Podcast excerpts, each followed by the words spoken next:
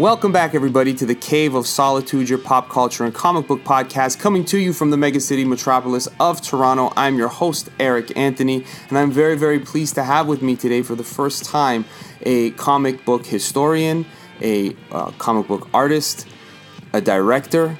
It's none other than Mr. Steve Mitchell. Steve, thank you for coming to the show. It's nice to have you. I'm, I'm happy to be here, Eric. You make me sound like I know more than I actually do. Well, I, you know what? A lot of people uh, get their tongue tied a little bit with the intros because they don't know what I, how I'm going to do it. But you do know a lot more than you think you do, believe me, and that's why you're here because you've been uh, getting busy doing some things about a comic book era specifically that I think interests me personally more than any other comic book era. But uh, why don't you tell the audience some of the things that you may have worked on that they might recognize your work from, or even some of the things you've directed? Um, all right. Well, comic book wise, um, I had a long time association with Batman. Uh, I had a longish run with Norm Breyfogle on Detective and Batman sometime in the 90s. Uh, people seemed to like uh, the pairing of us together. I will say it was a lot of fun to do. Mm-hmm. I think as an inker, which is which was my primary comics discipline, I was good with some guys and I was lousy with other guys. I was not one of those inkers who was good with everybody. Hmm. Um, you know, like for example, Tom Palmer. I don't think I ever saw Tom Palmer do a bad job with anybody ever. Hmm. Uh, in, in, my mind, Tom Palmer was kind of the gold standard. And so every time I would feel cocky about a hmm. job and I say, yeah, that's pretty good, um, I think about Tom Palmer and I go, yeah, well, it ain't Tom Palmer. So, um, but uh, I inked Frank Miller's first Batman job. You know, Wanted Santa Claus, Dead or Alive. That was in a DC uh, Christmas special. Very cool. And um, I had I inked the first issue, uh, first six issues of Static over John Paul Leon, the late and and really great John Paul Leon. I, I heard his I heard the news of his passing, and I was I was kind of crushed. We weren't overly close because I live in Los Angeles, and I think he lived in Florida. But when I was working on Static, we would talk to one another, and um, um, I got to know him fairly well. He's very quiet, unbelievably sweet natured guy, very enthusiastic and um, his passing is a great loss just because he was a, he was a terrific guy but I think he was a very gifted talent. I mean, I saw I haven't really been that into comics over the last 20 years because I when I when I sort of was I, I think of it as ejected from comics. Hmm. Uh, I you know I, I think like a lot of my contemporaries uh, there are a lot of guys who were working for DC and Marvel, and then they wound up going to Archie. Uh, I stopped working in comics when I stopped working at DC. But um, just to finish answering your question, I also had strangely two very long runs on Iron Man. I had one run in the 80s with Luke McDonnell, mm-hmm. and I mm. had in the 90s with Kevin Hopgood. And sort of the hilarious part of, of all of this, and it's actually sort of funny, is that I never liked inking anything mechanical or technical. Hated it. Hmm. I was I was a guy who loved to ink um, guys who were more spontaneous. In fact, my favorite penciler to work with was Gene Colan. I, I inked a couple of hundred pages of Gene.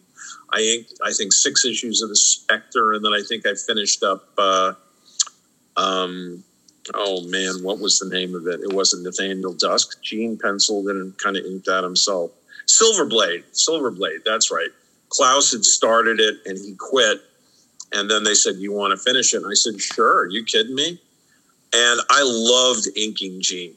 I loved it. I could have inked Gene Colan for the rest of my career. I was inking that stuff I think in the 80s. And literally, had I just inked Gene for another 10, 15 years, I would have been ecstatic. Um, his stuff was spontaneous, it was challenging. I like guys who used a lot of black and shadow.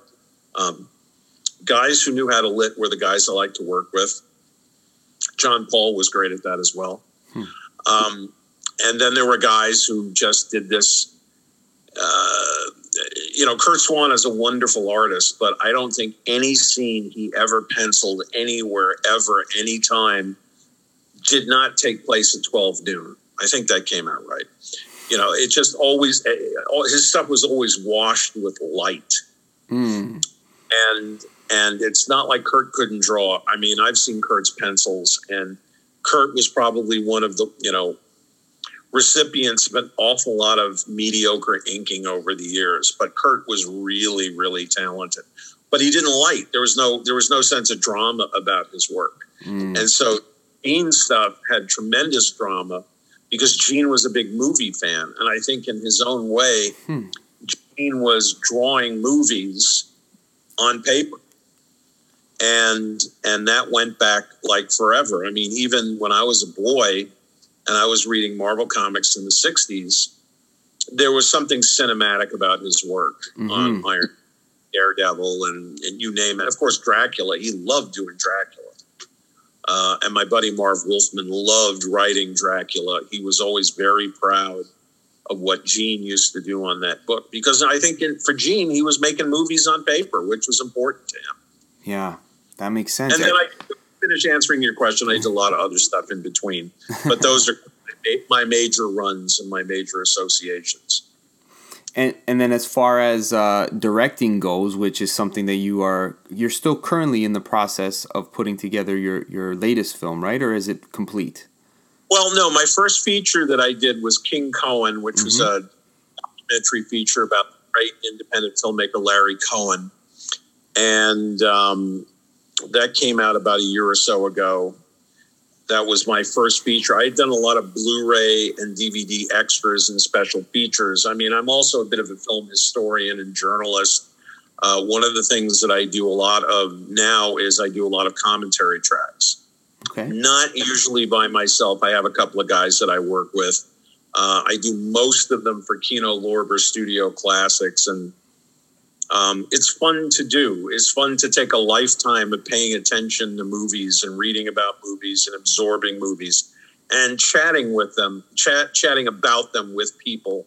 Um, because I think a great commentary track. I mean, if it's guys like me with other guys like me, you want it to be very conversational. hmm You want it almost as a kind of, I, I, I think of it as like a bunch of guys sitting around a table in a pub Yeah. having a drink or a beer, talking about this movie that they had just seen.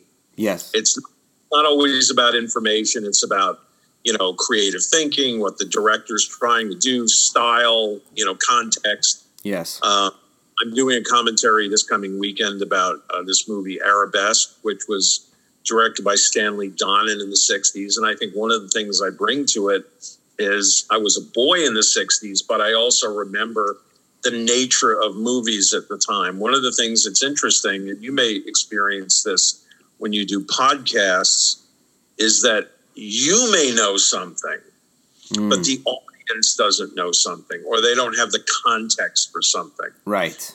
and Yes. and so it's it's an interesting thing to share um, i'm current i just got started on a new documentary which was um, all my work was affected by covid you can't go into somebody's house with a camera and a couple of people and, and try and shoot something Of course.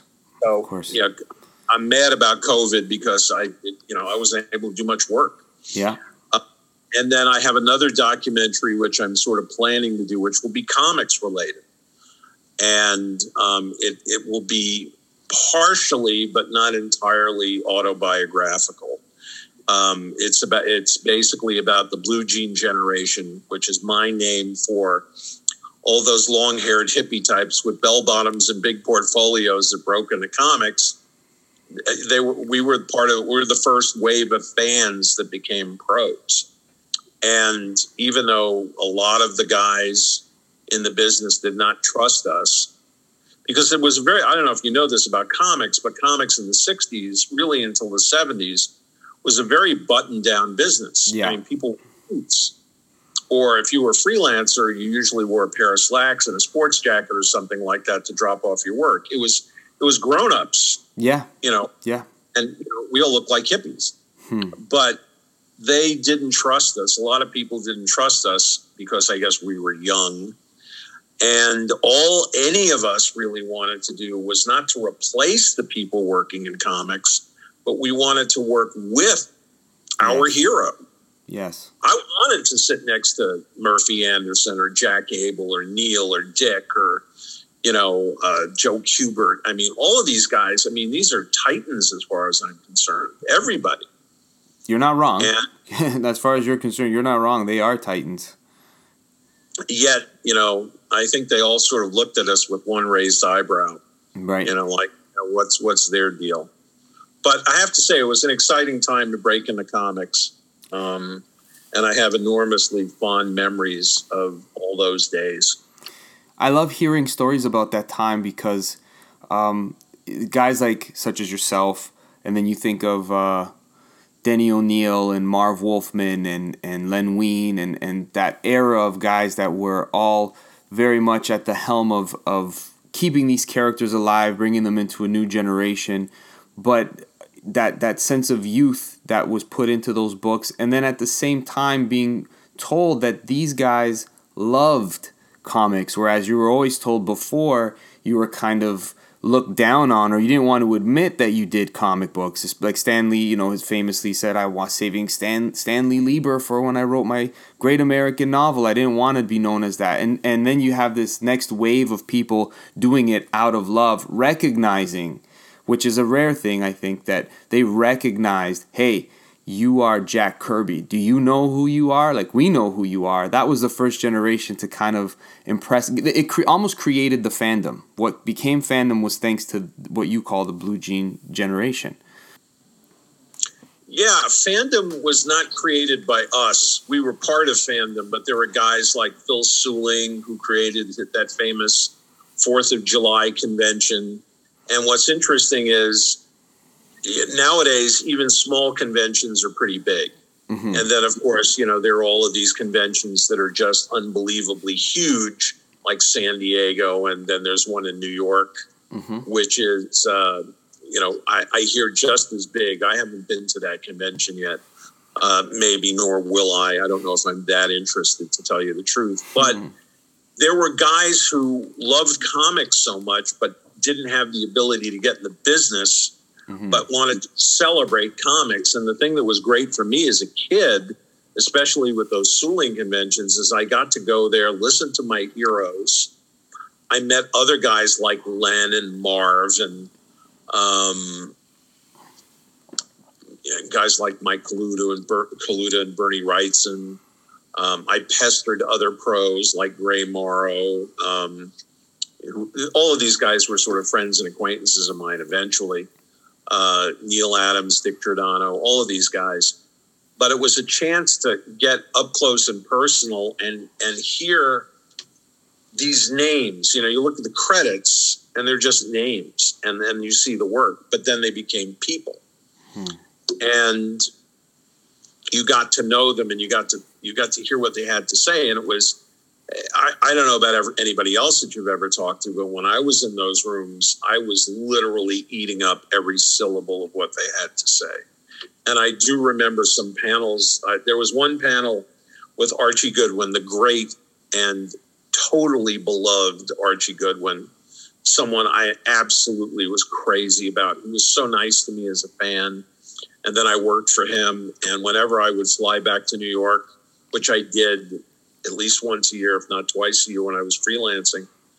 First stop would be Archie's office. I just wanted to see Archie and hang out with him. And he was just a wonderful, lovely, smart, fun, wickedly funny guy. But Archie and Al Williamson were on this panel talking about collaboration. And it was almost like watching Mike Nichols and Elaine May do a comedy a kind of routine. They just were very dry and they had good timing and it was still interesting and informative and it was just it was it was just wonderful. Um, but yeah it was an interesting time because the world of comics fandom that we know now was in its sort of birth stages. Um, comics even though they were made to be mass cheap mass entertainment the hardcore fans were starting to come out of the woodwork. And I mean in a good way. I mean, I don't know about you, but when I was growing up, comics were not cool. And if, if, if some of your classmates in, say, junior high school saw you reading a comic, you were an idiot. You know, what a dope. Mm-hmm. But I, I mean, I loved it. In fact, I, I got a paper route. Remember those? uh, it was a hundred again, a hundred years ago. I got a paper route so I could afford my comics habit. Yeah. You know, yeah. my parents are going to pay for it. So I said, well, how am I going to buy comics every, every week? And so, I mean, I worked because I was really hooked on comics. I love the medium. I love the art. Um, by the way, I don't know if you were going to ask this question, but I'll just say for the record, my all-time favorite comics were what Archie was doing for Warren with Creepy and Eerie and Blazing Combat. You know, the Archie Goodwin era at Warren produced, for my money, some of the greatest comics I've ever seen hmm. and the greatest art and stories. And Archie was such a smart, smart editor. He used to, when he knew somebody was going to hand in a job, he would write a script to give to them, but was written with them in mind. And, you know, he knew what guys like to draw. Um, he always allowed them to do whatever they wanted. That was the beauty of black and white. Mm. You know, hmm. again, for your, your listeners, if they can take a look at some of that stuff, you see the greatest comic book artists in the in the universe, at least my universe, doing I think career best work. I mean, Steve Ditko's work for Warren. I mean, everybody likes Spider Man, but artistically, he did his best work for Archie. Neal Adams did some brilliant work where he was experimenting. You know, he did one job pen and ink, he did one job in pencil, he did one job in wash, he did one job in pen and ink and markers. I mean, these guys were being allowed to experiment and they they they reveled in it. Hmm. Um, Gray Morrow did the best work he ever did. Um, Gene Colan's work was great. Toth's work was great. John Severin, you know, who's always money in the bank, he was great. Now, for a modern audience, these guys might not be very well known because most of them were not superhero artists. Hmm. And they most of them also did not do monthly comics. Dick Giordano once told me and I told you I babble. See how long, you know, I. No, I, no, I, I love it. it. Makes my job easy. I love it. um, but Dick Giordano said to me, he says, nobody knows you're doing anything unless you do something for a year. You know, like you're, you're mm, on a hmm. book Yeah. Okay. It, it takes about a year to get noticed on some things. And so my career was kind of a combination of doing stuff on a regular basis and then just, you know, taking what was more or less offered to me. But getting back to the, to the 60s and the 70s and when I broke in, it was an exciting time. And then, of course, Neal Adams, which you may or you may or may not know much about Neal historically, is Neal was kind of the ringleader. He had an office at, at DC's 909 Third Avenue offices that he shared with, with Murphy Anderson. Basically, free studio space in Midtown Manhattan which you know you can't beat that. But the flip side is an editor would come to Neal and say, hey, can you do a cover? You know, that's why Neal did so many covers because he was around. Mm. And but the other thing at that office was uh, it, this DC office was also paired up with uh, Independent News, who was the distributor of DC and magazines like Playboy and TV Guide and stuff like that. So there was this really crappy kind of coffee room, lunchroom. And they had four vending machines, and the coffee in the that vending machine I still remember as being absolutely vile but pre Starbucks, pre a lot of things, you took what you could get. Right. And neil used to hold court in that in that coffee room, especially on Fridays. And a lot of people would come in and hang out, oftentimes to drop off work, oftentimes to pick up checks. And you know, everybody would show each other their stuff. You know, that was Neal's catch-all noun. Oh, that's good stuff. And it was almost like a clubhouse. It was very fraternal. I mean, I don't know if you've heard about much of this stuff, mm-hmm. but it was an exciting time to be in the business because there was a way to not, you know, I mean, if you're a comic book artist, whatever your discipline is, whether you, whether you write, pencil, ink, letter, or color, it's a fairly solitary thing. Yeah. unless you work in a studio. And the ability to hang with your contemporaries and to show your work and to share your work and to maybe get some interesting feedback, although Neal was merciless in his criticism. Hmm. And um, it, was, it was a great, it, it, it was just a, a destination for Fridays. And then a lot of us would hang out with one another. You know, movies and pop culture influenced a lot of guys back in the day. And being in New York City, which is kind of a one of the pop culture capitals of America. Yeah, so, of course. There, there, were an awful lot of movies that you could go see. There were you know, there was theater, although not many people I know were into theater. Um, but there were also revival houses, and I think it was like Larry. Hama who was kind of the tour guide who got a lot of a lot of my contemporaries, his contemporaries, to go see samurai movies. We didn't know anything about samurai movies over mm. here. Larry sort of steered us towards that. And then the kung fu movies came out. Denny O'Neil loved that stuff. God, he, you know, Denny was a friend of mine and a colleague. Uh, when when a lot of those kung fu movies, the good, the bad, and the really bad, would come out, he would go see almost all of them uh, on 42nd Street, which is notorious and famous for being a really creepy place. But they had all yeah. these grindhouse movie theaters that would run all these grindhouse movies and spaghetti westerns and horror movies and action movies. And all of that stuff influenced, I think, people who were creating the visuals in comics, but also influenced the guys who were writing comics.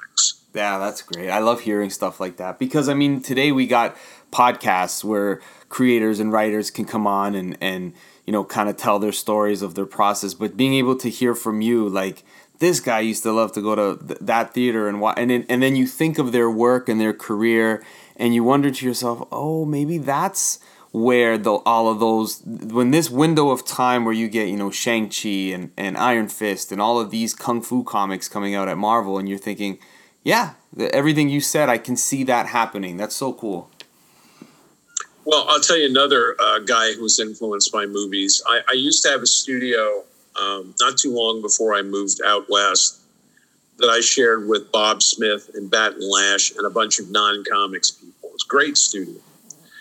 And Frank Miller used to share a studio with Howard Chaykin and Walt Simonson, and I think Jim Sherman Starlin might have been in there too, but wow. Um, wow.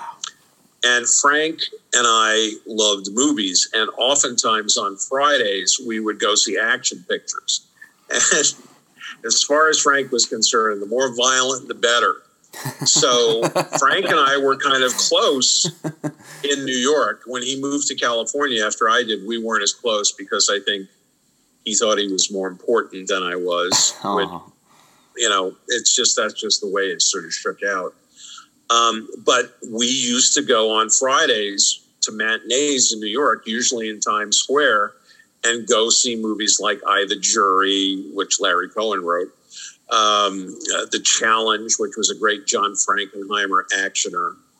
Um, those were two of the two two that I remember the most because I think Frank really, as I did, really loved those movies and you could see the whole action thing uh, just literally infuse Frank's work as a writer and as an artist. And he loved this. You know, Frank loves samurai movies, of course. Of course, he is. That's real obvious in his work. But again, we could do that stuff. Mm. You know, to be able to take. I mean, I usually worked every single day, but on Fridays was kind of an abbreviated day for me because I wanted to go to the movies in the afternoon. I didn't want to go to movies at night. I didn't want to deal with crowds. Yeah, yeah, I, I yeah, good, that. good time. I have to say, good times. Man, um, when would you say what would be the unofficial official date of when that blue jean era begins? Is there like a year to a, another like a decade of time that you would put this in? I, you know, it's interesting you ask that question because that's something I'm wrestling with because we get that project off the ground.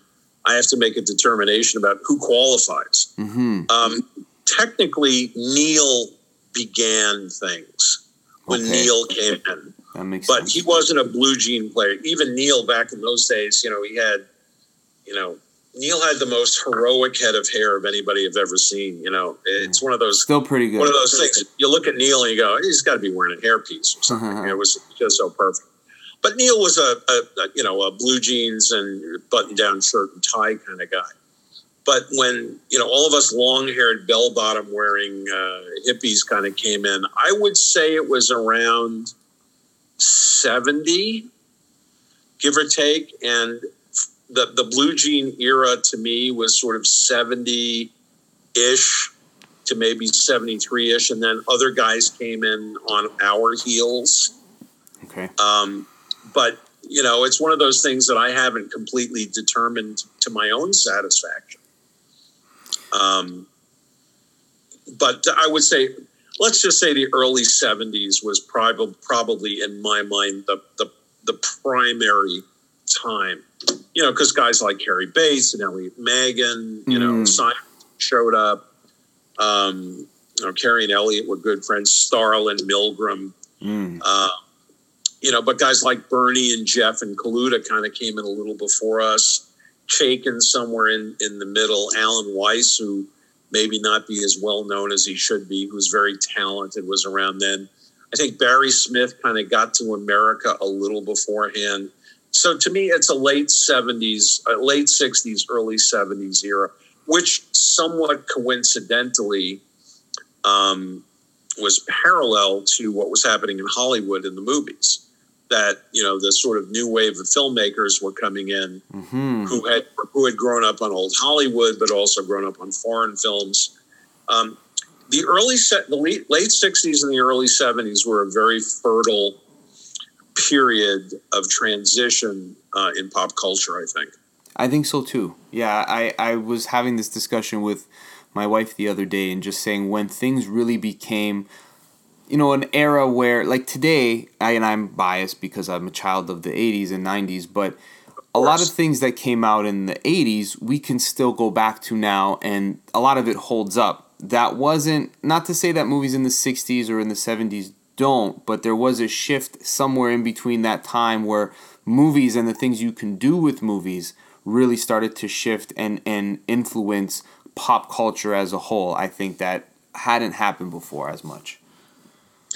Yeah, it's it's. I, I mean, the '80s was an interesting time. I, I actually missed that that time period for movies in a lot of ways because not every movie had to be a blockbuster about somebody saving the world. Yeah. You could still do intimate stories, and I love crime stuff. Mm-hmm. Um, and crime stories are oftentimes not big. You know, they're smallish. Um, but I could go. I could go on for twenty minutes about the corporatization of pop culture, and you know, Go would for just it. make- no, no, no. It just frustrates the crap out of me. But most movies today, I don't care for Mm-hmm. because you feel uh, you feel how corporate they are. I mean, I I just got finished. I just got finished watching Falcon and the Winter Soldier. It took me weeks to get through it, and there were things about it I, I thought were great, Mm-hmm. and then I also thought it was overwritten. I thought it was, you know, it had a lot of you know diversity agenda stuff, which seemed unnecessary to me. Um, it just seemed there was corporate fingerprints all over it. Um, it wasn't about the filmmaking, the storytelling so much as as you know hitting button points, whether it's for marketing or for whatever. And you know when I when I was growing up, because I'm as big a film fan as I was comics, because I'm a, I'm a film historian, is that I read the Sunday New York Times Arts and Leisure section. I looked at those ads and I looked at those credits. I wanted to see who the creative people were. I wanted to know who directed it. I wanted to know who the cameraman was. Mm. Uh, I'm a huge film music fan. You know, I was always looking for Jerry Goldsmith. Jerry Goldsmith is my favorite composer, then and now. And I was, and, and certain actors, you would, all of that stuff, which had nothing to do with digital or technology, it was all, it was all human and creative. I would make my decisions about what to go see based on who was in it. Never gave a shit about reviews. I mean, if something really was supposed to be lousy, I'd still have to make a decision. Great, great sidebar story to that is when I was working at DC in their production department, I Warner Brothers had an office upstairs. And there was a very nice woman up there, and she said to me, "He said, you know, if you ever want to see a movie, let me know." Hmm. And one day I called her and I said, "Can you get me tickets to go see The Swarm, which was this Irwin Allen movie?" And she said to me, because she was she was sort of maternal, she goes, "Steve, really? You want to see The Swarm? Can I talk you out of it?" And I said, "I appreciate that." Jerry Goldsmith did the music, and even if the movie stinks, which it did, I think I'll enjoy the score. And she said, "Okay." And that was exactly the case. It wasn't very good, but the music was fantastic. That's why I used to go see stuff. It was the creators who were important to me. And now the whole identity of creators has been really, you know, squashed, I think, by marketing and all of that stuff. And so most movies that I see these days, I don't care for. That doesn't mean that it's all bad, mm-hmm. but it's not the same as you know when I was growing and absorbing all this stuff. And then old Hollywood as well. You know that here's the thing about pop culture, which nobody will talk about. Maybe maybe I, I'm the only one, but in the old days, if you worked in Hollywood in the 30s or the 40s or the 50s, your influences were art. People would look at paintings, William Clothier, was one of the best cinematographers in the 50s and the 60s. He was kind of John Wayne's guy and did a lot of outdoor stuff. I read an interview with him and said, I learned everything I know about composition by looking at newspaper strips. That he was influenced by art. And when you see a William Clothier movie, it's usually incredibly well composed.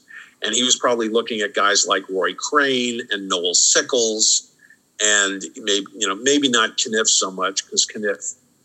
Well, that's not true. Some of Caniff's stuff did take advantage of things like wide shots, but the light, the use of light in old movies was influenced by paintings, probably by the masters. And and today, I think a lot of movies are influenced by technology, what you can do technologically. Now, when I was making King Cohen, that was a huge help to my making that film you know, we did a lot of stuff. We could do a lot of stuff, you know, in post in terms of color. Um, we were able to do digital cleanup in some places. We actually used digital makeup on a couple of people. Um, of course, editing digitally is r- remarkable. Um, it makes things so much simpler because you can say, "Let's try this." No, let's try that. It's it's instantaneous. There's no cutting of film. There's no splitting of film. There's no gluing of film. And my admiration for people who made movies the old fashioned way, you know, skyrocketed because I was allowed to sort of throw throw shit against the wall and see if it stuck because I had the ability to quit, you know, to make all these quick changes because of digital uh, technology. A great tool, but I think people think about making uh, of storytelling is something you can do technologically. If there's ever a shot that you see in a film, and I'll get off my soapbox in a second.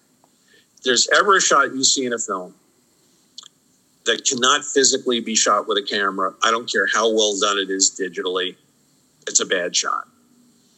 You should never ever have something that can't be done with a camera because then it means you're basically, you know, you're lying. Hmm. It's it's weird. Lying is maybe a weird word, but I, I recently saw a trailer again for this. Uh, I read an article about Michael Bay's Pearl Harbor, and one of the shots in there is a zero drops a bomb, and the camera follows the bomb all the way down, you know, to the target and blows up. There's no camera in the world can do that shot. Now, was it a cool shot? Yeah, but it wasn't. It did. It, it took me out of the movie because I'm going. Well, that's not real.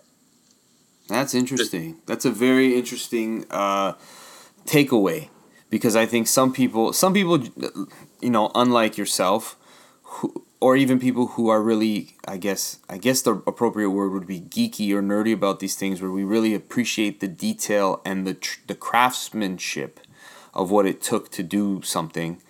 Um, even when it comes to a comic book page, they just it, it just goes by them you know? It just oh it was fun. It was a fun action movie. I've been guilty of that myself but it is very interesting for you to describe it in a way that's like yeah that that if you are really into the movie, that could completely take you out of it. It's kind of strangely soulless. Mark Chiarello, who is the uh, you know art director and design director at DC, is one of my best friends, hmm. and we talk about this stuff a lot. And one day he said to me, "Have you seen this Batman Elmer Fudd story mm. that I think Tom King wrote and That's Lee right. Weeks drew?" Yeah. I said, "I said no. You know me. I'm not. I'm not really into comics anymore." And he said, "He said, well." He told me to shut up, but he, it was a little nastier than He said, "I'll get you a copy, and I want you to read it." Yeah. And so he got me a copy of it, and I read it, and he said to me, if all comics were like this, I would be insane for comics again. Because it was a great story.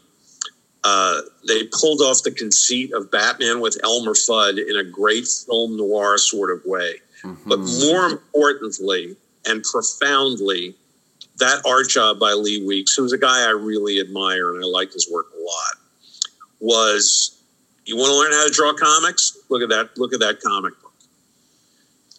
great sense of place, great sense of acting and performing from all the people that were in the frames, uh, a great sense of detail, lighting, hmm. all of the things that you associate with great comics, but also great storytelling in any medium was there. And the most important thing to me was the color was minimal. And as far as I can tell, there were no digital after effects, which I think has become kind of a pox on comics right now. Hmm. Um, I, I, will go. I will soapbox this. Alex Toth always used to say the trick to drawing comics was to control the black plate because you know comics were you know three colors and then a black hmm put together. Mm-hmm. And Alex Toth used to do a lot of work for Joe Orlando's mystery books, and then uh, a guy named Jerry Serpe, who was not held in high regard as a colorist, by Joe Orlando. And I actually can say that Joe would come in sometimes and he would see something colored by Jerry Serpe.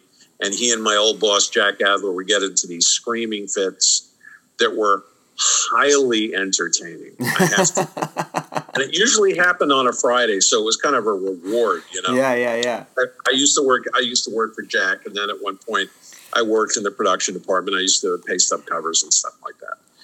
And especially if Jerry colored something by Toth, you know, Joe would blow a gasket. Jerry would also color stuff by Toth that was done for Joe Kubert. And Joe Kubert would not blow a gasket. But the trick and what I'm going for is this Toth controlled the page in terms of his lighting and the way he used black and shadow and so it was colorist proof. And so mm. no matter how it was colored, it was still an Alex Toth job.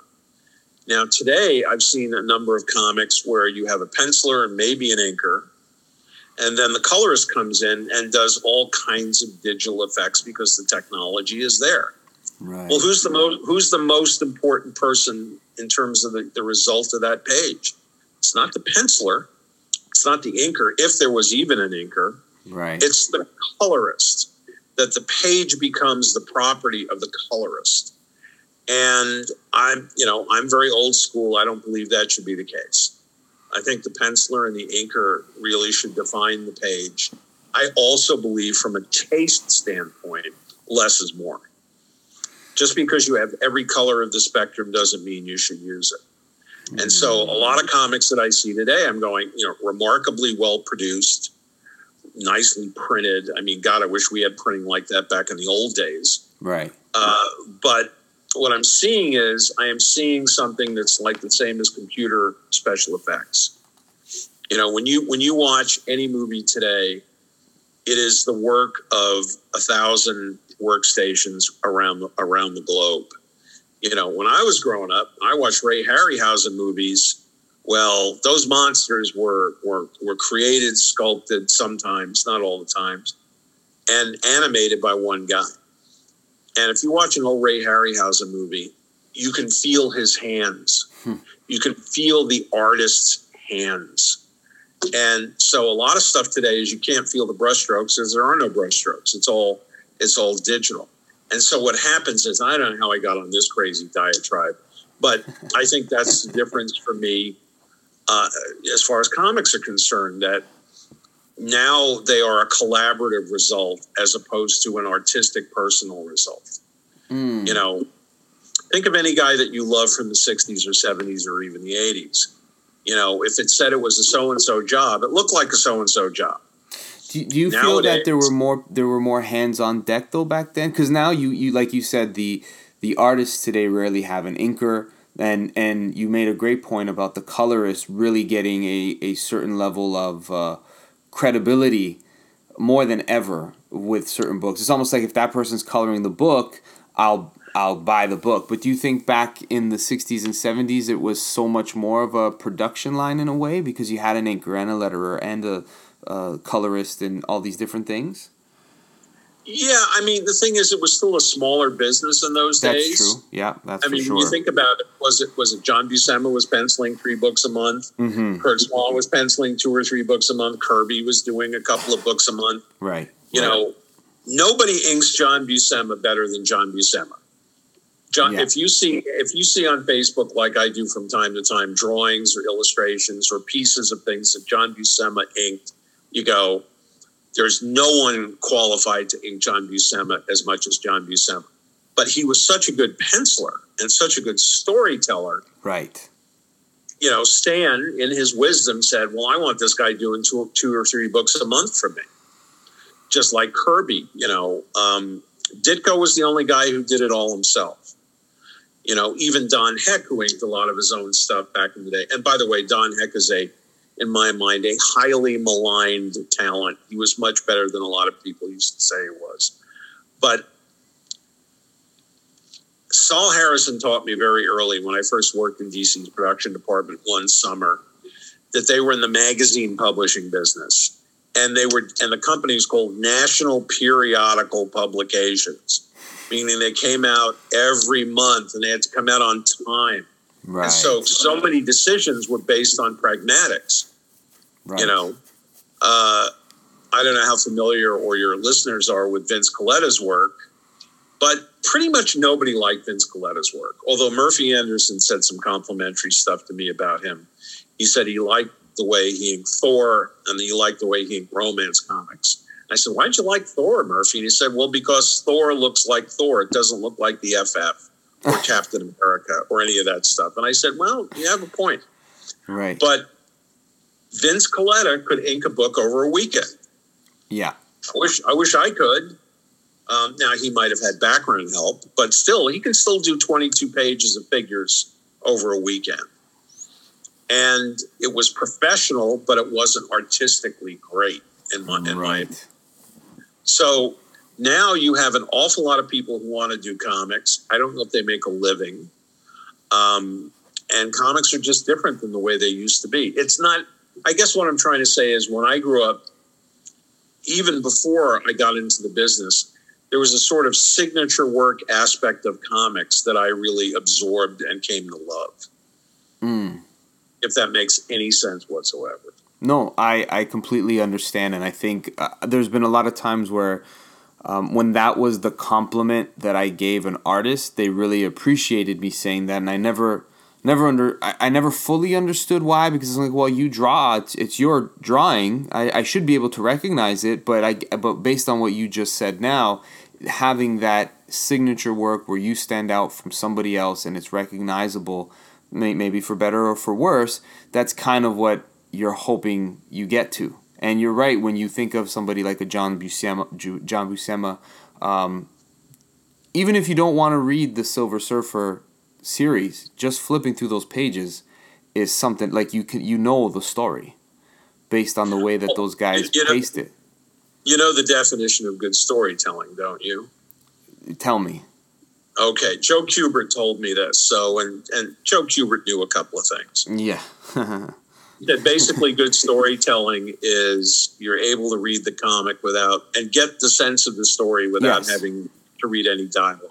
Yes, I had I had just recently had a conversation with uh, Ron Frenz, and he did a Superman annual that before I could read. It was with John Byrne, the one with Titano that I felt that same sort of feeling about, where I could go through the whole book and I knew all the emotion and all of who was the, the, the rotten person and who was the person who had empathy based on the way that he paced and paneled that book. So yes, I, I completely agree with that.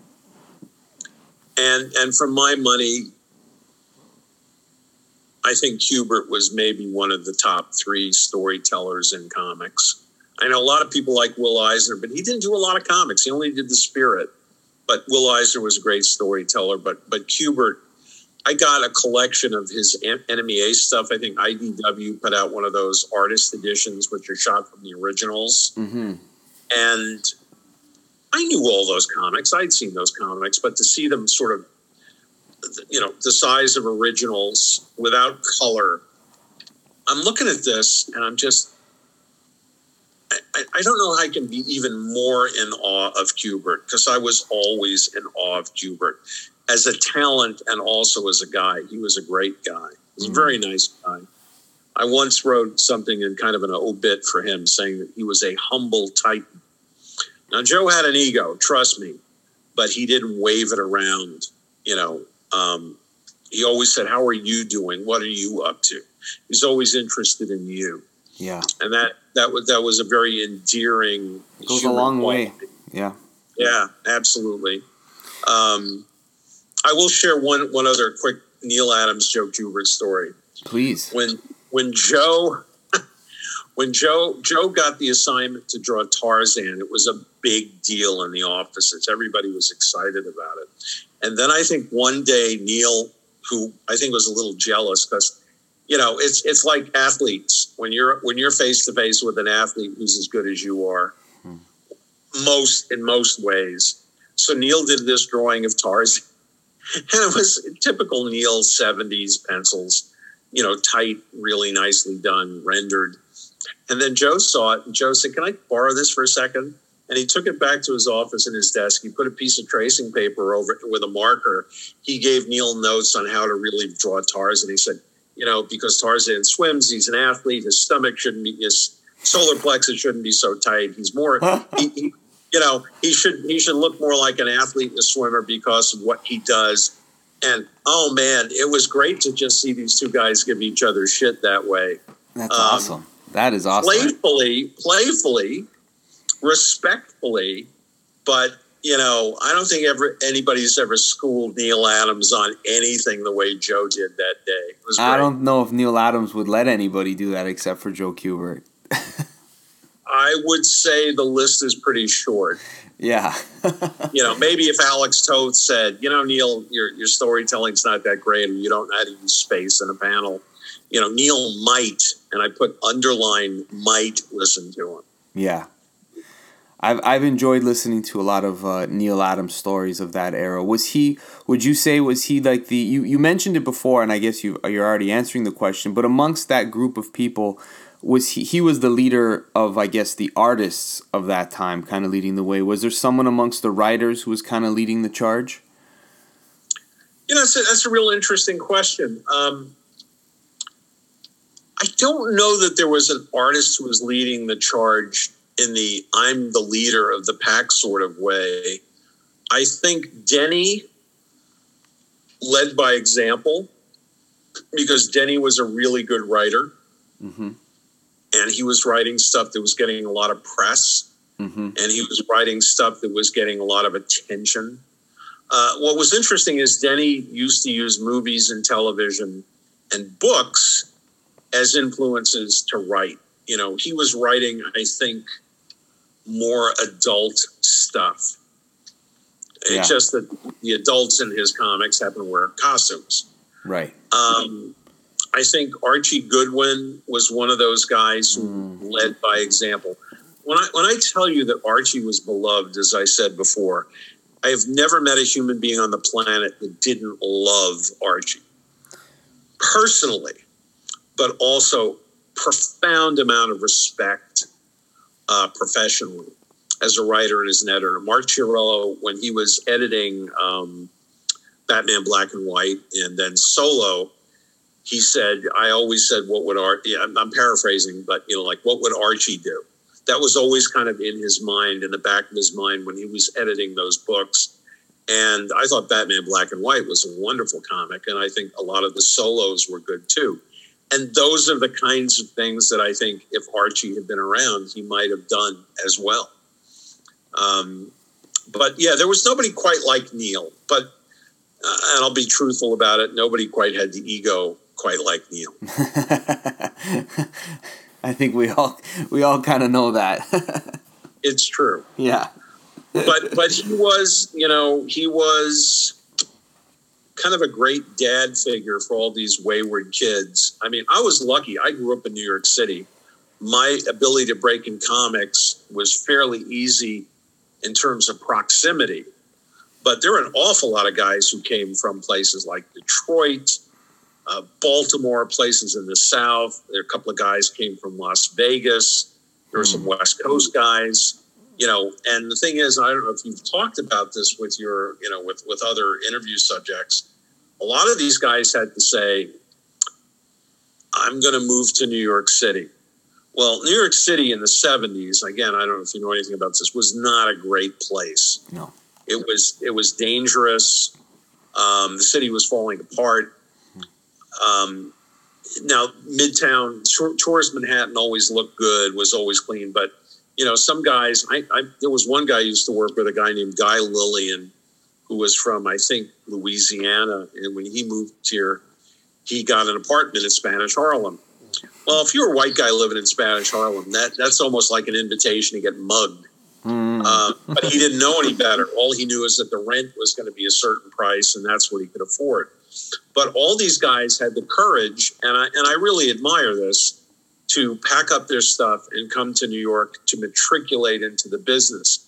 Because here's the thing, and this was true in the world of illustration as well, and commercial art in general. If you wanted to work in those areas and those disciplines, you had to live in what we called the tri state area, which is New Jersey, Westchester, New York City, Long Island, Connecticut, you had to be an easy train ride or a subway ride or a bus ride to get into the city to be able to drop off your work. Very few guys worked transcontinentally before there was uh, uh, express mail and FedEx. It was only it was when FedEx really caught on that people started to leave, leave New York for greener pastures. So being being in New York, you had the offices there of DC and Marvel. How often would you tour the offices of those two uh, establishments? When I was a fan, or when I was a pro? when you were a fan, I'm just thinking, taking it back to when you fell in love with oh, the comics. okay, yeah. Um, Marvel was somewhat impenetrable. Okay, they had very small offices, and I don't think they liked fans much. Mm-hmm. I would go up there occasionally and pester people. You know, I wasn't publishing a fanzine. I wasn't doing anything other than I wanted to sort of be in and around the people I admired, hopefully to maybe learn something. However, DC had a very famous Thursday after lunch tour, which when they were at 575 Lexington Avenue, um, if you went there after lunch, it was always after lunch, however that was defined. It was usually around 1.30. They would let the fans come in and they would sort of give the fans a tour of the office. Now, the hilarious part was one summer I used to go every single week, and Marv would be there, and Len would be there, and Gerry Conway was one of the guys. Oh man! Um, Mark Hanerfeld, um, who died way too young, was like a major serious fan, and he became an assistant editor fairly early on. But they would sort of look at us like the wrecking crew, uh, and and some of the editors were very nice. Some some of them didn't want anything to do with it. Jack Miller was very nice to me. Um, Murray Boltinoff was very quiet. I don't think he liked us. Uh, Jack Schiff was nice. George Cast- was professionally nice. Nelson Bridwell, of course, was a kindred spirit. Um, Kanigher, I, I, think, hated us kids. and strangely enough, Mort Weisinger, who had a horrible reputation as a bastard, and this is not me speaking out of school. I think a lot of people yeah, say that, that too. Yeah, and he was terrible to work for. I mean, he was really nasty to guys, especially guys like Shooter. Although Cary Bates got along with him, but Cary is maybe the second most liked guy in comics after Archie. After Archie at the time, Cary's a very nice guy and still a friend.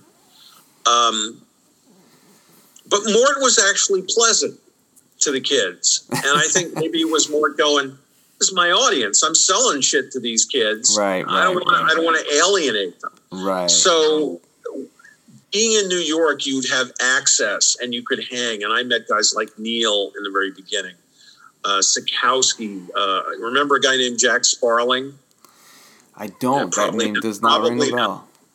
Jack Sparling was considered kind of a hack, but I always liked his stuff. He did a lot of mystery stuff and strange adventure stuff. He worked a lot for Dell on their movie comics, and he was incredibly fast. I have a strange fondness for his work. And I remember Archie telling me, Archie had him as the penciler inker on, I think, Our Fighting Forces for a while. And I remember he showed me with great enthusiasm this job that Sparling had done. And Sparling really put out on this one. He worked very, very hard. And I said, you know, there's kind of a there there. You know, sometimes you get you don't give guys credit for having the talent that they have. And but I met Sparling, I met I met Curt Swan, who was always a very, very warm guy. And even warmer than Curt Swan was Kurt Schaffenberger, who was like an unbelievably warm guy. Um, you know, Carmine was there. He wasn't quite um, running the place yet, but he was sort of the uh, art director without kind of having the title. And then he ultimately became the publisher. And, um, but Carmine was actually pretty friendly uh, to me anyway, back in the day. Most of the guys were pretty nice. Sekowsky, I always found to be somewhat aloof. But even when I was in the business and I was working at the company, because I was a big fan of Sekowsky, I think Sekowsky's very underrated. Um, he was still kind of aloof. He, he was he was a somewhat strange guy. Hmm. Um, but you know, again, remember most of the guys that I've been talking about from that period, the guys who I was, I, I you know, we were fans of, are all greatest generation guys. They were grown ups. You know, Yeah. they weren't nutty. They weren't nutty artists. They were grown ups, and they had responsibilities. Some of them fought in the war, perhaps, like Jack Kirby did. so. Yeah, yeah. Well, Kirby did. I know that. Yeah. Um, but you know, they Jack Abel, who used to share space at Neal's uh, Continuity Associates, and I love Jack, cranky Jack. Um, Jack once told me, he said, "I ink 18 panels a day." I said, "Why 18?" He says, "It's the equivalent of, of, of three pages a day." And Jack inked three pages a day, more or less like clockwork. Even at my peak of confidence and speed, I couldn't do that. Jack also did his backgrounds too. That was the other thing. Um, but it was his job. Except the difference was he didn't have to be in an office working for someone at nine o'clock. He would get to Neal's place at about 10 and he'd work till seven. And he hung out with people who were like minded. Um, they were different kinds of guys. I mean, I don't know how often you hear people talk about those guys, but they were all different. They weren't like my generation, which sort of started to, and, I'm not taking any credit for this. The blue, blue jean generation started to sort of set the tone for what freelancers were like, kind of in the future down the road. Mm-hmm. Mm-hmm. But that makes sense. you know, everybody who worked in comics in those days, I think, worked in comics for a couple of reasons. Two of the reasons are one, they weren't good enough to draw a newspaper strip. If Hmm. you drew a newspaper strip, you would get respect. If you drew comics, you didn't get respect. so funny. But comics paid faster than any other art job in New York City. Mm. DC paid twice a week. Marvel paid once a week. Um, and so, yeah, the rates weren't great, but you would get paid quickly. Julie Schwartz, if you got an assignment, Julie would voucher the check. So when you dropped the job off, he would open his drawer and give you a check. Hmm. So It I was mean, a living. done- There was it was it was a Garrett. You knew you were getting paid for this work. Yeah. Makes but sense. it engendered loyalty and professionalism, which was another thing that was like really important. And these guys who did comics understood the way it worked, but they could, you know, it was not like being a freelancer is now where you wonder where your work is going to come from. Every one of those guys had relationships with editors who kept them busy all the time. Mm-hmm. So it was a different universe. Right. But relationships were very key, a very important part of the game, and Giordano taught me that early in my in my uh, mentorship, you know, that I had with him.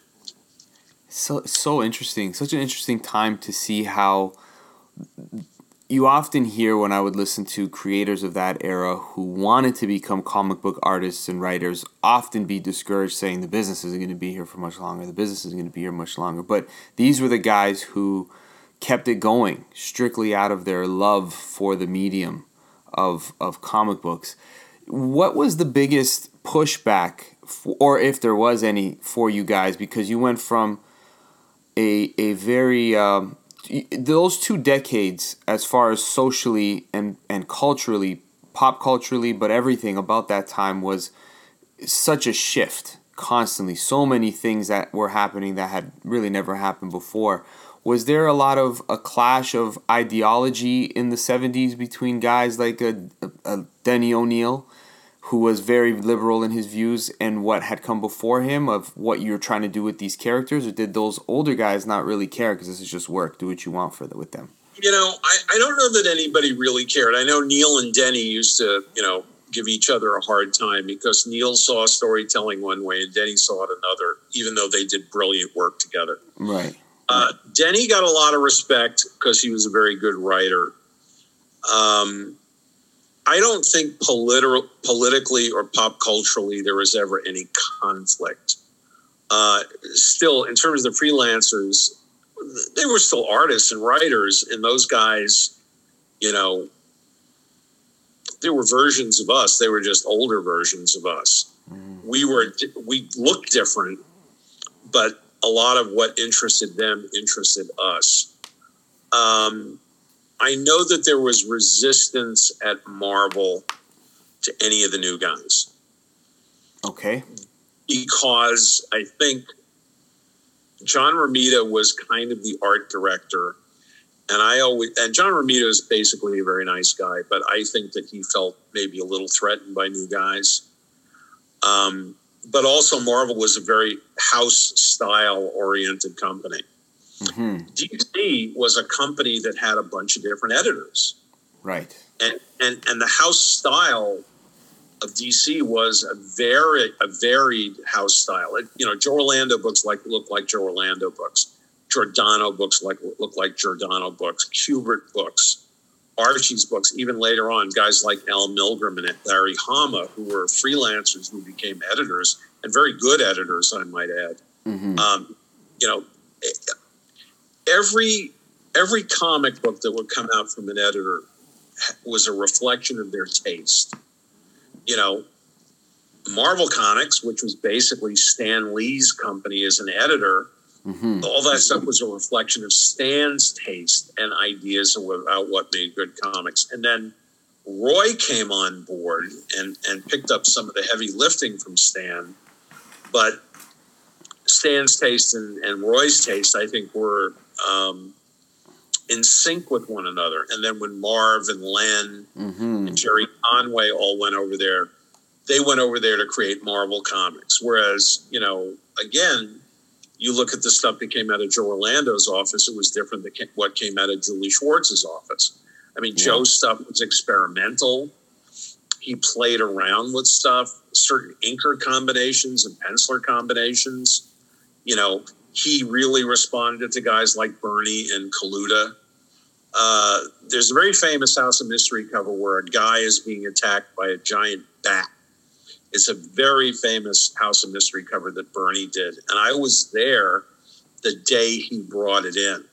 And Joe was running around saying, Look at this cover. Look at how great this is. I mean, you know, it was like he just had a kid and he was handing out cigars. and Julie Schwartz would have never had that cover in one of his books. I mean, granted, they were doing different types of books, and Kubert was different, Archie was different. Um, although I will tell you this, there was a great issue of Sergeant Rock uh, called Easy's First Tiger. And it was basically uh, the story, a North Africa story with Rock and Easy Company, where they encountered their first Tiger tank, which was penciled and inked by Russ Heath, who I think is very underappreciated. It was a phenomenal comic book job. And literally everybody in the office was looking at this going, wow, was pretty good. Hmm. Even Sol Harrison, who was not uh, uh, easy with a compliment, looked at it and goes, nice job.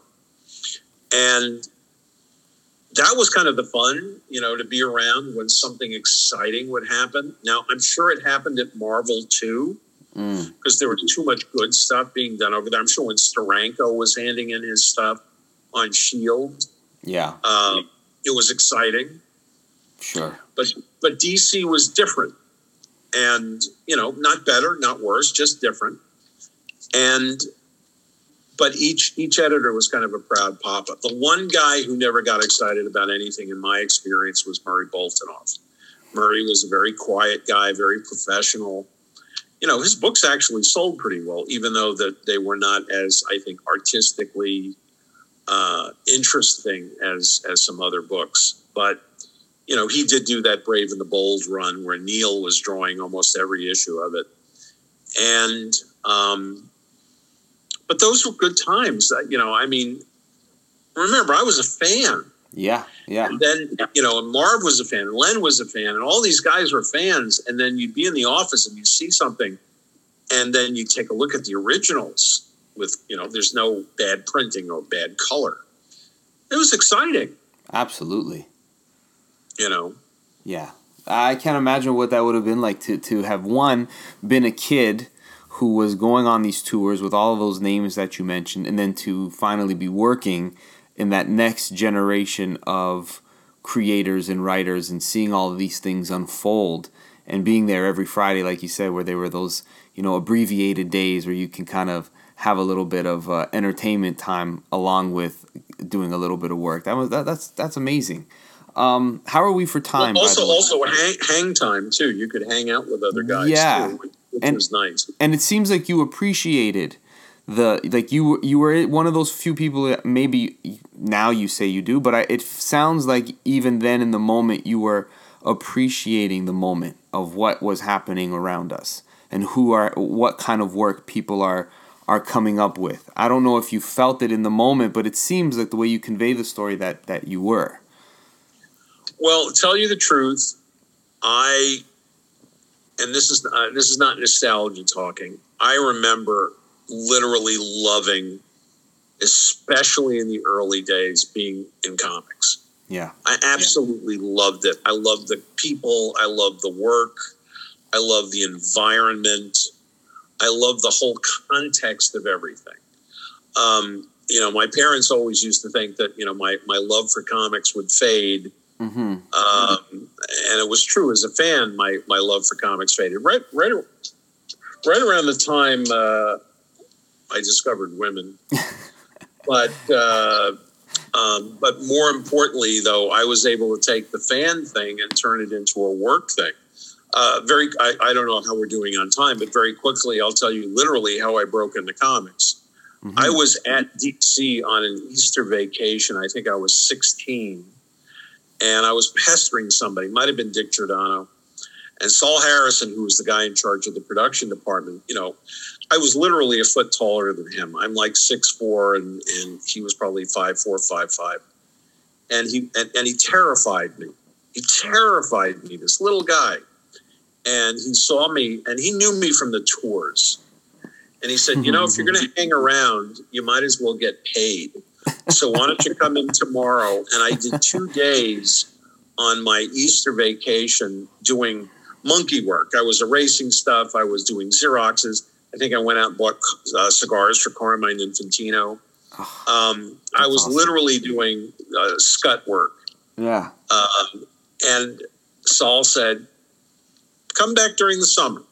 and so that that was a warm up uh, for me uh, to get a summer job. So, So in between cool. my junior and senior year in high school, I got that job, and they liked me. So I started doing. When I was in college, I was doing freelance production, and then eventually I, I, I started working for them on staff in the production department. And um, again, all of that happened because I had access Yeah. but it was a way to turn my being a fan into a way to make kind of a living. I think I was still, I think I was still living with my parents at the time when I started, but um, I was in, and it was great to be there, and it was great to interact with people. Uh, I just absolutely loved it. I think that's the lesson though that I keep hearing as as I get older and I and I talk to uh, creative people. Keep doing what you love, and it's gonna take you somewhere. But you're doing it for the like you kept going there because simply because you loved it, and it ended up turning into the job that now you are able to tell these stories and and have been a part of a a such a significant part of comic book history. For those of us who love the medium and especially with where we are today with all of the things now that you know everybody knows who Black Panther is. Back in the times that you you know Don McGregor was writing it you wouldn't have been able to say it as a household name. And it all goes back to that time of those guys who did it for the love in a lot of ways. So it's so cool to have to have witnessed it Uh, just as a quick sidebar, Don McGregor was an enormously passionate guy. I mean, um, I think everybody who wrote comics or drew comics or was involved with comics had passion, but Don was very verbally passionate. You know, he was really into it. Um, I, I always kind of admired that about him.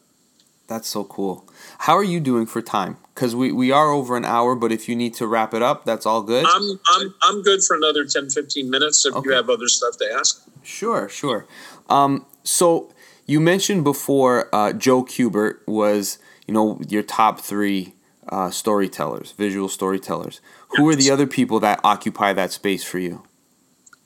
Um, I think I think Russ Heath and John Severin are tied. They're both great storytellers, but they weren't superhero guys. Mm. Um, and and and Toth, I think, is maybe.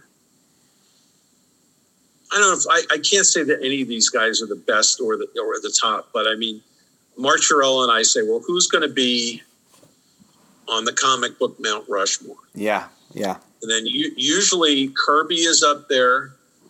Gotta be. Um, uh, Kubert is up there. yeah. hmm I think Neal Adams is up there. And then the fourth guy is always uh, is is always you know there's a lot of debate. I mean, Mark once said, you think Jim Lee should be up there?" And I'm going, "Well, he's a candidate, Yeah. but is is he better than Wally Wood?" I mean, that's the other thing. I'm, I'm an enormous Wally Wood fan. Wally Wood was a fantastic storyteller.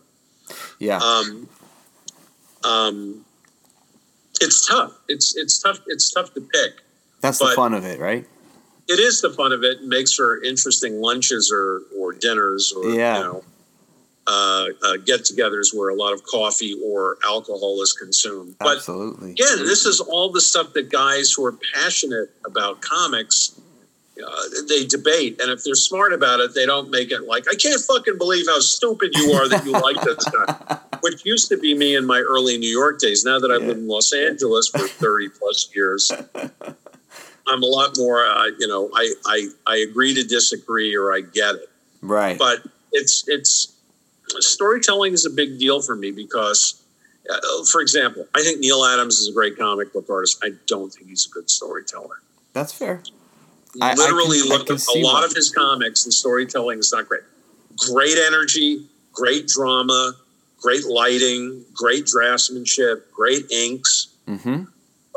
He's not good with space. Um, and uh, you know, it's he's not perfect. You know, a guy who's a fantastic storyteller, more contemporary guy, guy that I admire enormously, Tim Sale. Ah, that's Tim- yes. Tim Sale is is is a fantastic comic book artist, he and he know and he knows how to use all the tools. I would sometimes his draftsmanship would be a little bit of an acquired taste for me on some things. Mm-hmm. But the way he could tell a story, the way he used environment, the way he uses space, his panel choices in terms of what to make something very big or very small. Uh, Tim's a wonderful, wonderful comic book artist. Yeah, he's he's an example of uh, more detail doesn't necessarily make it a better book or a better story. Because you the, the way that the little things that you need to be attentive to he includes but you're completely immersed in it. Like you almost feel you're in the episode of you know an animated series of batman the way that he he tells a batman story. That's oh, a very sure. good pick yeah. Um, you know the other the other thing is that there are some guys who are very popular, and I'm I'm I'm absolutely puzzled as to why. And and guys like Tim, I don't know if Tim is as popular as he should be, because if you know anything about comics, you just see that he knows how to do everything so so freaking well. Mm-hmm. You know, um, it's it, it's it's an interesting parade of talent. If you have been well, if you're as old as I am, and you see all the guys who have come through comics over the years.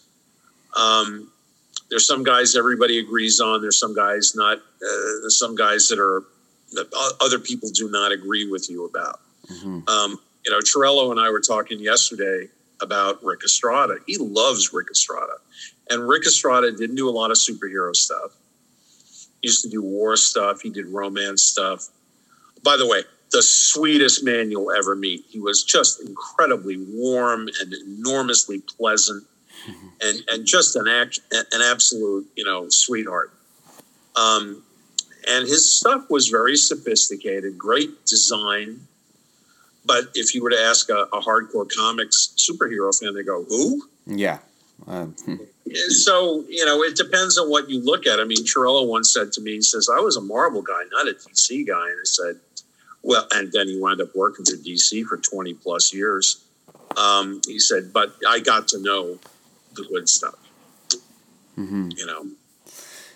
You mentioned something before that I, I wanted to ask you then, and I didn't want to forget, so I'm happy now that I'm remembering. But when it comes to inking, can you can you explain to me as a as a layman who just enjoys the book and, and I can recognize inkers I can see when there's something different of of who's uh, you know inking John Romita Jr. whether it's Klaus Janson or um, Scott Hanna but for you what makes what's the job of an inker for for a fan to understand and appreciate when the job is done right well, the very first thing is not to fuck it up. Um, you know, uh, basically, you are you are rendering and you are helping to tell the story. Now, some guys they pencil unbelievably tight. I find those guys tough tough to work with. Okay. Um, because I'm, I'm so influenced by the mega tightness of everything. Um, I like guys that are specific but not final in terms of the line. Could you give Could you and, give me an example of someone that was like that? Um, yeah. Uh, well, I think Kevin Hopgood when I was doing Iron Man. Okay. Uh, uh, when John John Paul's style hadn't quite developed when he did when when he did uh, uh, Static, the, the, first issues of Static. Um, you know, some guys were tight enough, and some guys were too tight the uh, again the guy I loved inking was was Colan because Colan stuff looked tight, but it was really expressionistic, and so mm. I was mm. always making choices. Okay. You know, um, okay. a lot of what I did I think was line based, and I wanted the stuff to be attractive. I think now if I looked at inking and I was going to ink again. If I had to go give myself a quick refresher course on how to ink, I would look at the way Buscema inks Buscema and um, and I would try and take some some cues to that. I mean, part of it, you know, the guys I grew up looking at were like Joe Sinnott and, and Frank Giacoia and um, again uh, Giordano and and uh, all those guys. They had quite the line, and I sort of thought, well, inking was about the line, but no, really, inking is about doing justice to the pencils maybe adding a level of style, mm-hmm. uh, maybe adding weight uh, and maybe black or shadow to something. Mm-hmm. You know, if, you know, separating the foreground and the midground and the background. Mm-hmm. Um, because if you have a foreground figure and you put a big heavy line around it, and then you have a midground, either figure or background, or a background figure or background, and use that same kind of weight, then there's no separation. Mm-hmm. You know, it's it's like a camera, like certain cameras, long lens shots. You know, you see somebody in the foreground, and they have you know they're in focus, and then the background is soft or out of focus, and it's mm-hmm. just color and shape. Well, that's partly what inking is about too. Is like it's it, it's helping the penciler's focus as intended stay um, stay correct. Um, and I don't know if that's even the best word, correct, but you don't want to mess it up. And and then you know sometimes you know inking teams like when I inked Luke McDonnell on Iron Man in the '80s, I, I brought a certain line to what Luke did, and Luke loved that. And we talked a lot. And I said, you know, man, you know, use as much black as you can. Add add light. Think about lighting. Think about effect, lighting effects. Like you know, guys like Wally Wood now Williamson would do that double lighting thing where there would be some black over the course of the face, and then there would be a you know like a color on the side, and then the, the rest of the face would maybe be flesh toned.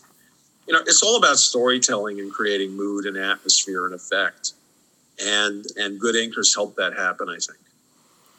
Yeah, there's because there's times where artists who I really enjoy are sometimes inked by an artist who you might like or or another inker, and you can totally tell, oh, this person is inking so and so. Is that the effect an inker wants to have, or is that not something as desirable from your standpoint?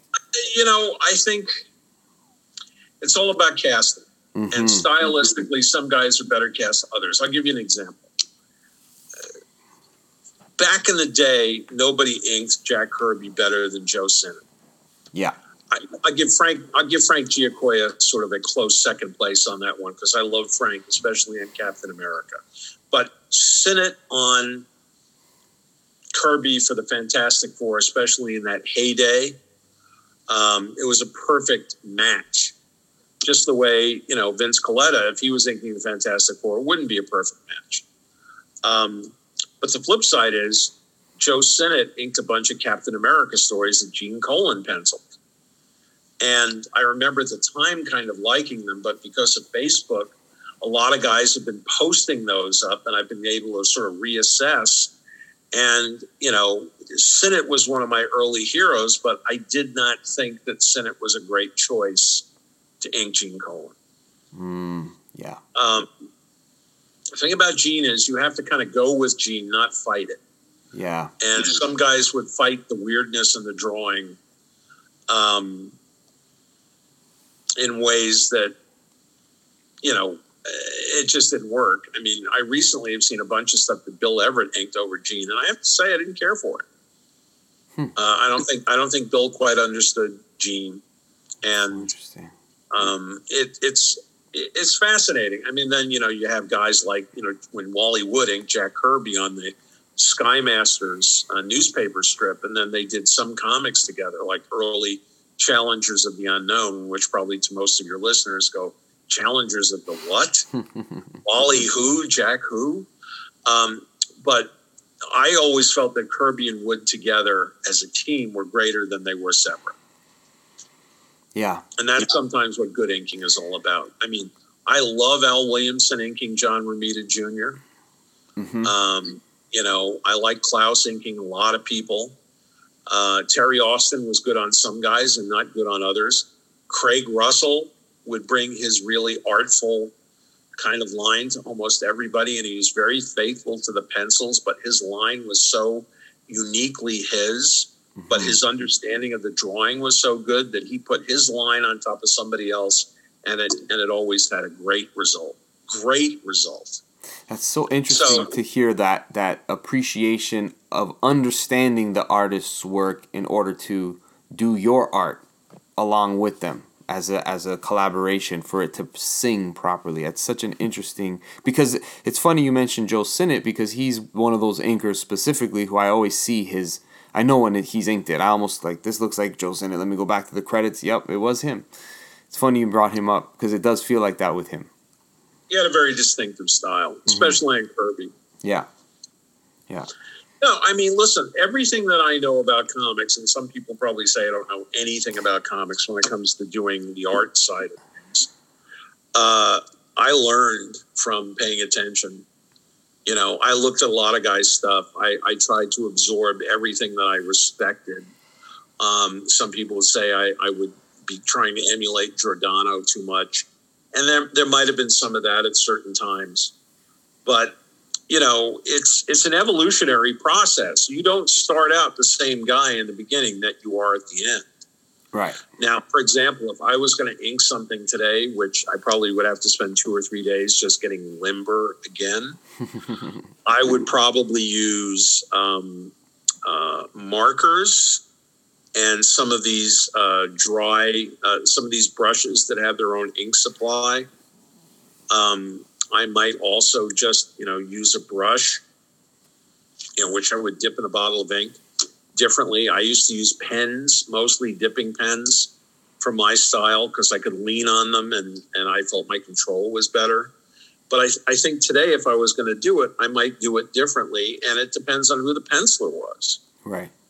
Um, you know, sometimes, you know, form dictates uh, the tools or, or style dictates the tools.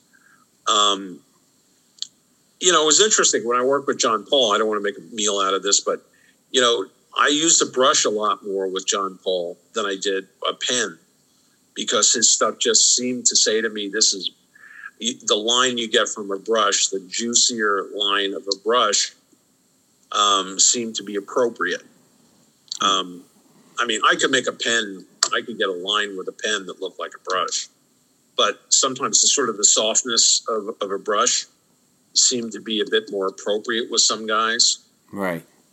Yeah, that's so interesting. It's, it's not a hard and fast thing, you know. Yeah, no, that's that's the beauty of it is to see how you translate for each artist you're working with, or even each character or each story. It re- might require a slightly different feel that, as the reader, we don't really appreciate all of those details. That's why it's so much fun to be able to talk to the people who are in the know. So you pay attention to it and and can see what exactly is happening on that page and, and kind of how to feel about it as well. Um, before before I let you go, I just want you just to, just to sort of just to sort of put an adjunct on yeah. that. Um, and that's why I always wanted to talk shop with guys who I admired. Right. You know, to sort of learn from their experience to sort of get a tip or an idea about how to approach my own work when the when the moment came you know? Right. Well you had a, a wealth of talent and creators in, in your generation. Probably was this, you know the, the most one of the most celebrated the, all of them were Hall of Famers when it seems when you look back and list those names, whether they were writers or artists. It was a great time to uh, and thank you for being a part of that class for us too. Oh, I, there's no thanks necessary. I just got lucky. well, you wanted it. That was the thing. You wanted I it. I did want it. I wanted it really, really, really hard. Yeah, and and that's that's the thing. So now with the film, the documentary that that you're going to be working on, how can we look out for it, support it? What is the the the whole game plan for you? Well, what we're probably going to do with True Believers, which is the title of the of the uh, Blue Jean Generation movie. In fact, I'm I just uh, put the finishing touches on a pitch package for that. Um, but I I have a my own podcast called the True Believers Podcast on Patreon, where what I'm trying to do is create awareness for the material and for the and for the potential film trying to get the word out. And and even though it is a you know Patreon podcast, so there's some money involved. Uh, what everybody gets is you know I'll do a reminiscence, uh, not unlike what we've done today, where I'll pick a theme or a topic mm-hmm. and I'll talk about the old days because I realize. Sadly, because I'm old, um, uh, I have these memories that some people don't. Uh, you know, you never forget stuff when you're young Mm-hmm. I mean, it's it's still vivid for me. And so I have had some guests in recent times. I've done a couple with Mark Chiarello, which were a lot of fun. And then my friend Cy Voris, who's a screenwriter and producer, and a raging comics fan. He and I have talked about stuff. We we did one podcast mostly about Western comics because So cool. un, unlike most people, you know, he he liked Western comics as did I. yeah. And so it's it it started out with me doing about somewhere in the neighborhood of around 20 minutes. And now some of the podcasts are as long as an hour and 10 hour and 15 minutes if i'm doing it with somebody. Because again like yours it you know when it gets conversational time has a tendency to fly. Yeah. um, my last one that i just did for patreon i did a sort of a tribute to uh, the late and and and very missed john paul leon. It was uh, I just felt it was important for me to talk about him and, and how I felt about him. Um, a wonderful, wonderful guy and a remarkable talent. And and the amazing thing about John Paul is like when you get older, you're trying to find ways to save time when you do a job. John Paul would say, "No, I'm, I'm always going to take the tough way out. I'm going to I'm, I'm going to put I'm going to come up with a composition and then put everything that needs to be in that composition in there." Um, he was he was great. He was great with environments. I love guys who are great with environment and and set. And um, you know, so that I do that. And basically, uh, what'll happen with True Believers is we will either get it set up in a Hollywood sort of way, or when we're ready to do it, um, we will probably do a kickstart. Okay. So we got to stay out, stay on the lookout for that, and uh, your your True Believer podcast as well, the Patreon one. And there's some videos that are available on YouTube for people. Yeah, to watch? some of the early some of the early ones. My partner Dan McKeon, who's one of my producing partners, and we worked with on together on King Cohen. They're putting them up on YouTube just to kind of get get people interested. You know, Yeah. hopefully, I'm, hopefully, I'm not boring, and people go, "Well, this is kind of fun." You know, maybe this is worthwhile to sort of pay attention to and to support. But again, all of this is this pregame that you have to do. If we if we kickstart True Believers, and I'm sort of frankly hoping that we're not. I mean, I hopefully we can we can sell it and someone will finance it because let me tell you something. Financing movies is a pain in the ass. Yeah, I can Um, imagine. You just you just want to get fun. You want to get financed and just say, okay, you got to do the job and get it done. That's Right. what I'm praying for. But again, I think the story is important. And if we can't do it one way, we will try and do it the other way. That's that, So, that's uh, exciting, and I'm I'm looking. I'm really looking forward to seeing this story unfold. I really am. uh, yeah, time is a wasting, and a number of a number of people that I would have interviewed have passed. Oh, You know, you know, Len, Steve Gerber, Bernie. yeah. You know, I knew Bernie pretty well. Um, so yeah, now is the time. Yeah, Very much so. we got it. We got to get this show on the road uh, for this for I this like the sound of that. Yeah. Uh, thank you so much for coming on. I really appreciated chatting with you. I appreciate the stories, and uh, your honesty is very refreshing. It's so nice to, to hear stories that way. Um, thank you, everybody, for listening. Be sure to check out the True Believers Patreon podcast as well as some of the episodes that are available on YouTube to get a little taste of it. And uh, hopefully, you come back soon, uh, Steve. I really enjoyed I, having you. I, I, I, I enjoyed it, Eric. It was my pleasure. And if if you wanna you wanna talk again, just let me know. I'd be, I'd love to do it. Oh, that'd be great. Thank you so much. Stay tuned, everybody, for more episodes of The Cave of Solitude. We will back, be back soon. Stay safe and stay healthy.